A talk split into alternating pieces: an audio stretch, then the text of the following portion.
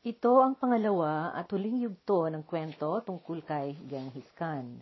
Kakilakilabot ang bagsik at tinik ng mga Monggol noon kapag sila'y sumalakay. Kaya nila noong patakbuhin at utusan sa anumang direksyon ang kanilang kabayo sa pamamagitan lamang ng kanilang mga binte at galaw ng kanilang mga paa. Kung kaya, libre ang kanilang mga kamay na gagamit ng sandata. Kasunod sa likuran ng puwersa ng mga mandirigma, ay isang maayos na karabano ng pagkain at mga hayop na nakahilera ring nagkikipaglakbay. Gayon din na nakasunod ang mga lula na sandata. Kasama ang mga manggagamot at mga taong tumitingin at gumagawa ng katalogo ng mga aakuin nilang mga pag-aari at bagay-bagay na aariin nila sa kanilang pananalakay. Dahil sa napapalaganap na balita tungkol sa kakayahan at mga pananagumpay ng pwersa ni Tamujin, nakikipag-usap at nakikiisa ang mga pinuno ng mga ibang tribo upang makasama sila sa kanya. Sa isang naisaganap na pagtitipon-tipon o kurultay ng mga tribo sa ilalim ng kanyang pamumuno noong 1206 o 1206, ibinigay ng mga tribo sa kanya ang pangalan na Genghis Khan. Ang kurultay ay isang pagtitipon-tipon ng mga tribo sa imperyo upang mapagpasyahan ang estratehiya militar na maisasagawa at upang mahirang ang mamumuno at maibibigay ang titulo sa kanya. Tagapamahala o pinuno ng universo ang katuturan ng pangalang Genghis Khan.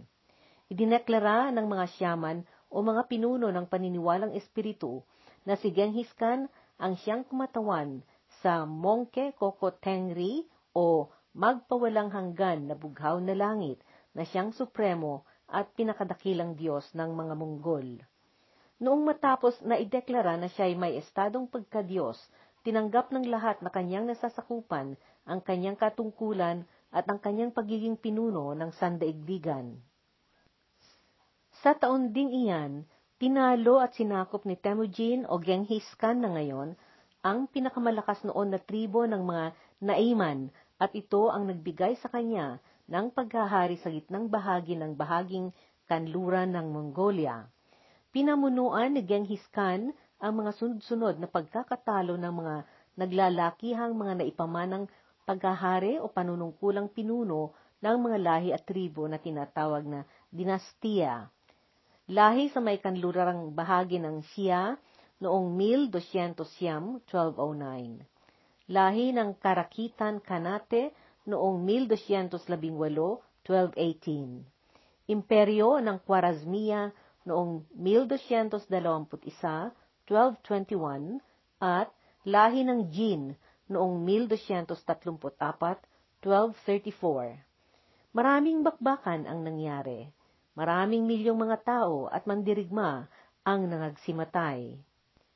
Noong 1207, 1207, nilusob ng pwersa ni Genghis Khan ang kaharian ng Sisya. Imperyo ito ng mga tangot o minsan ay tinatawag na miniak sa mga tangot o mga taong taga-Tibet. Sumuko ang imperyong nalusob pagkaraan ng dalawang taon. Ang imperyong ito ay naitayo noong ikasampung siglo at tatlumputwalo, 1038. Naputol ang pamumuno nito noong 1227, 1227, at ito ay noong sila'y sinugpo ni Genghis Khan. Malawak ang lupaing pinagharian ng imperyong ito. Sumukat ito ng 800,000 milya kwadrado, 800,000 square miles. Ang mga lugar na sinakupan nito ay Ningxia, Gansu, silangan ng Qinghai, hilaga o norteng bahagi ng Xianxi, Xinjiang, looban at timog na bahagi ng Mongolia. Pagkatapos nito, itinuon ni Genghis Khan ang kanyang atensyon sa dinastiya ng Jin o pamunuan na Jin. Pinamunuan ito ng tribong Jurchen sa hilagang bahagi o norte ng China. Tumagal ang bakbakan sa pagitan ng pwersa ni Genghis Khan at ng dinastiya ng Jin ng dalawampung taon. Itong dinastiya ay nakikilala rin sa tawag na Jurchen Jin. Ito ay napundar na imperyo noong 1115, 1115 Ipinatayo ito ng Pangulo noon ng mga Jurchen na si Wanyan Aguda. Itong imperyong ito ang siyang nambubusabo sa mga Monggol ng matagal na panahon bago ang pag-alsa ng lupon ng mandirigma na pinamunuan ni Genghis Khan. Noong ika-1210, 1210, nagpadala ang pamunuan ng dinastiya na Jin kay Genghis Khan ng pabatid na tumaas na sa posisyon ng pamumuno si Wanyan Yonji. Naghabilin ang pamunuan ng Jin na kinailangang kilanlin at igalang nila ito bilang namumuno sa kanila. Sa panahong iyon, natalo noon ng mga Jurchen sa pamunuan ng Jin ang mga tribo na nasa kapatagan. Nagkaroon na rin noon ng alyansa sa pagitan ng mga Jurchen sa ilalim ng Jin dinastiya at mga pamunuan ng mga tribong Kiraite at Tatar kung kaya inari na ng lubusan ng dinastiyang Jin ang lahat ng mga tribu sa kapatagan. Noong natanggap at nabasa ni Genghis Khan iyong pabatid mula sa pamunuan ng Jin tungkol sa pagkakaupo ni Wanyan Yonji, dumura siya sa harap ng mga mensaherong pinaghatid ng dinastiyang Jin ng mensahe kay Genghis Khan. Pagkatapos, siya'y biglang lumargang sumakay sa kanyang kabayo ng walang imik at umalis. Ang kanyang ginawang iyon ay naihalin tulad sa deklarasyon ng pagtanggi sa parte ni Genghis at pamimili ng pakikipag-away sa pagitan ng mga Mongol at mga Jurchen. Tumawag si Genghis Khan ng Kurultay, isang pagsangguni sa lahat ng kasaping tribong Mongol. Nagpunta siya sa isang bundok. Inalis niya ang bayna ng kanyang sandata at kanyang sinturon. Yumuko ito na naglumuhod at namintuho sa bughaw na kalangitan. Nangag-usap siyang nananalaysay tungkol sa mga madaming taon na paninilbing busabos ng mga Munggol sa mga Jurchen. Gayon ding inihagpis niya ang pagkakapatay ng maraming mga ama, ina, mga kapatid, at mga anak-anakan sa kanilang lahi. Ipinaliwanag niya na hindi niya hinanap ang pakikipagdigmaan sa mga Jurchen. Pagkabukang liwayway sa pang-apat na araw na siya'y nasa bundok, lumabas siya mula sa kinaroroonan niya at inihayag niya, Ipinangako ng walang katapusang bughaw ng kalangitan ang pananagumpay sa atin at paghihigante. Noong naipaalam ito sa bagong pamunuan ng dinastiya Jin na si Wanyan Yongji, nagpadala muli ito ng mensaheng nangungutya at sinabi doon, Itong kaharian ng Jin ay kasing lawak ng kargatan. Para lamang kayo mangilan ilang kamao ng buhangin, kami pa ang takutin nimo. Nagsimula ang labanan sa pagitan ng mga Mongol at Jurchen sa talabi sa pagitan ng mga bulubundukin sa Zanggilaku. Napag-aralan ng mga Mongol ang pakikipagdigmaan habang sila'y lagi-laging naglalakbay. Karaniwan noong nakikipag-alyansa sa kanila ang mga namumuno sa mga tribo sa mga nadadaanan nilang mga puok at katribuhan. Noong 1234, 1234, pagkaraan ng dalawampung taong paglalabanan, pag-aalsa, nasugpo ng pwersa ni Genghis Khan ang pwersa ng pamunuan ng Jin, kung kaya na idagdag ang lupang pag-aari ng mga Jin sa imperyo ng Mongol. Iyong imperyo na tinatawag na Karakitan Kanate ay nasa gitnang Asya. Minsan ay tinatawag ito na Karakitay o kanlurang bahagi ng Liao. Itinayo ito ni Yelu Dashi na kilala bilang Emperor Dezong ng Liao. Binuo niya ito mula sa mga natirang lupon sa imperyo ng Liao noong sila'y umalis mula sa Manchuria upang pumuntang magtago at manirahan ng tahimik sa gitnang Asya. At kaya sila umalis doon noon ay dahil sa pagpunta doon ng pamunuan ng Jin na nangagaw sa kaharian.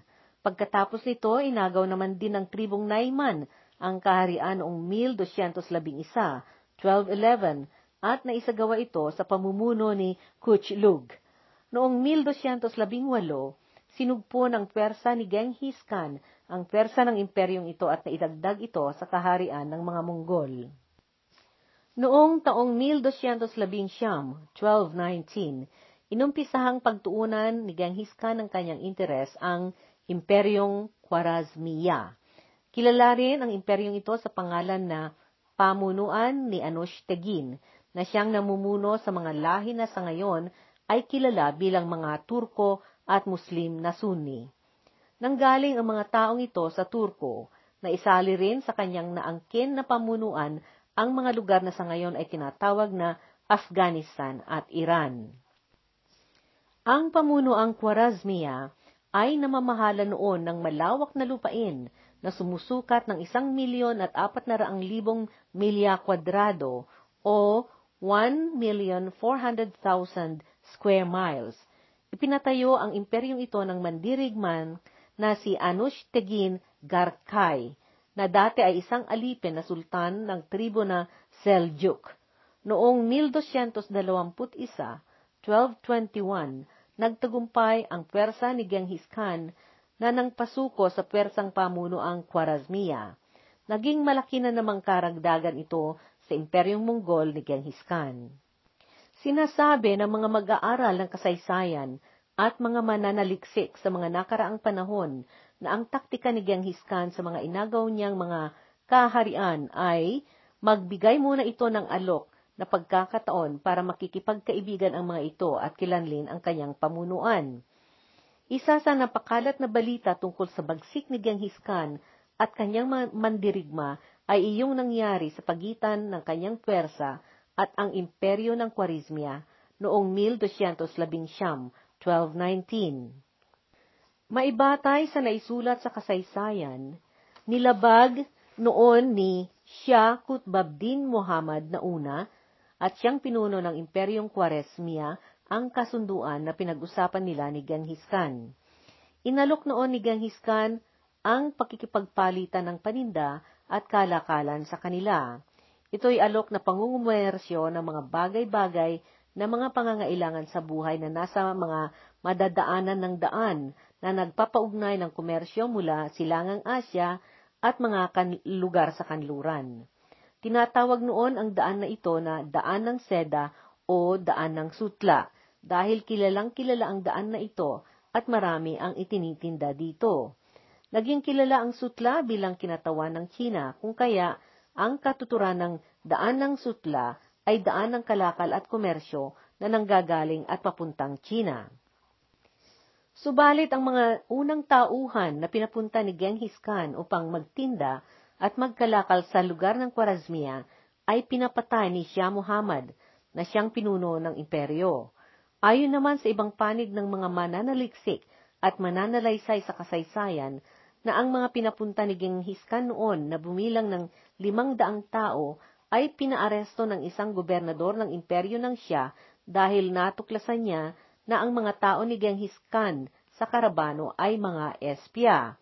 Kung kaya, sa pahintulot ng siya, pinapatay ng gobernador ang mga ito at ipinabenta niya ang mga pinagbebenta ng mga ito sa Bukhara, ang Bukhara ay siyudad ng nasyon na Uzbekistan na ngayon.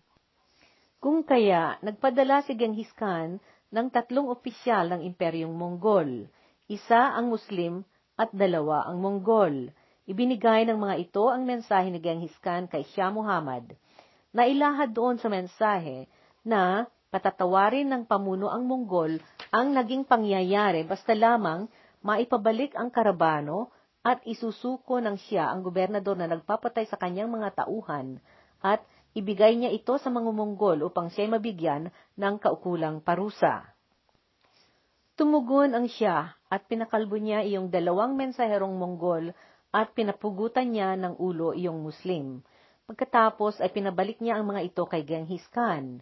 Pinapatay din pati ng siya ang mga taong nagbabantay at nag-aasikaso sa karabano. Sa nangyaring iyon, sumubra ang galit ni Genghis Khan. Pumunta siya sa tuktok ng isang bundok at nanalangin sa kanyang Diyos na tengri ng tatlong araw. Ako at ako lamang ang nagpasya sa ipangyayaring labanan na ito. Ako'y nanghihingi ng lakas upang maghigante. Iyan ang kanyang ipinalangin. Pagkatapos niyang magdasal, pinadala niya ang mga pinakamalalaki ng Persa sa iba't ibang lupain ng Imperyong Kwarazmia. Ipinatong niya ang pinakamabagsik at kahindik-hindik na pagwasak sa imperyo ng siya. Hindi pa siya nakakontento.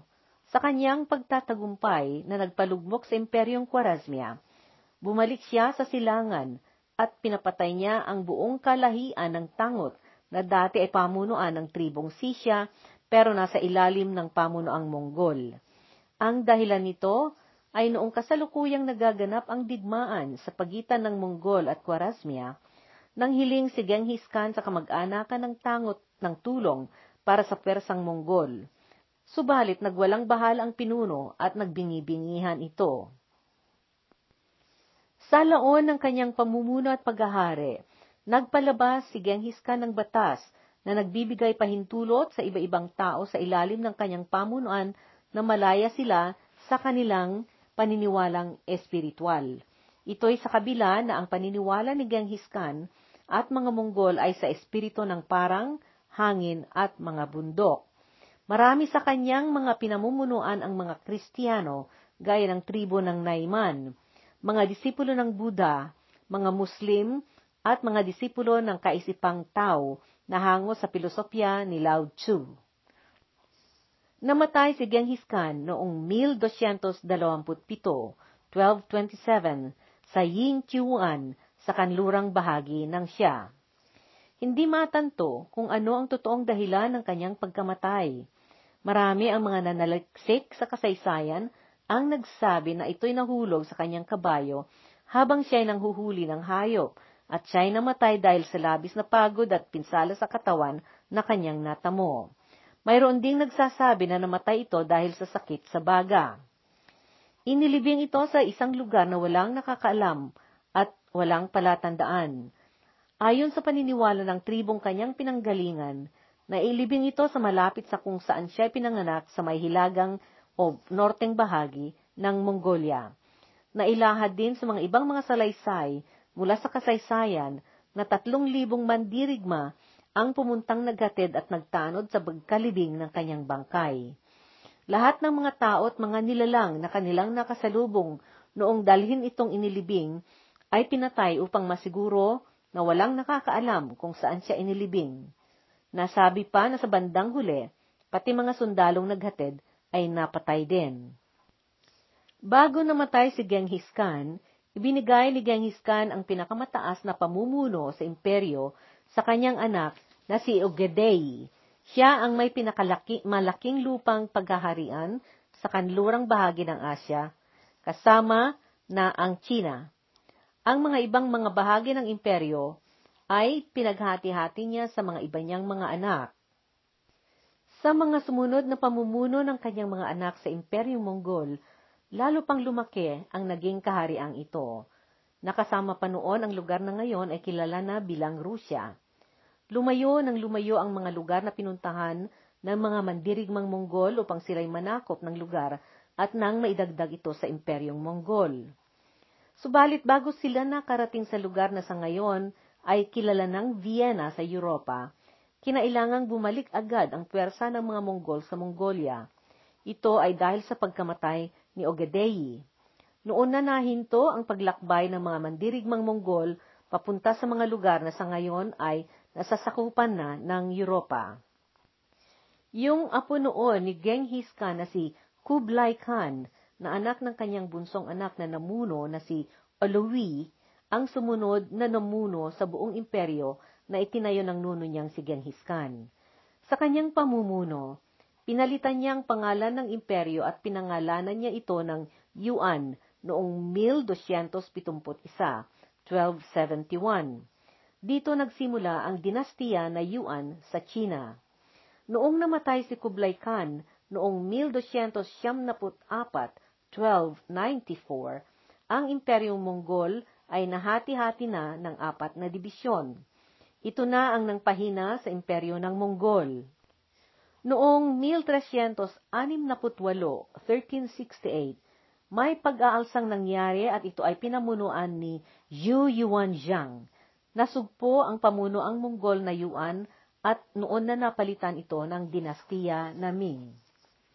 Dito nagtatapos ang kwento tungkol kay Genghis Khan.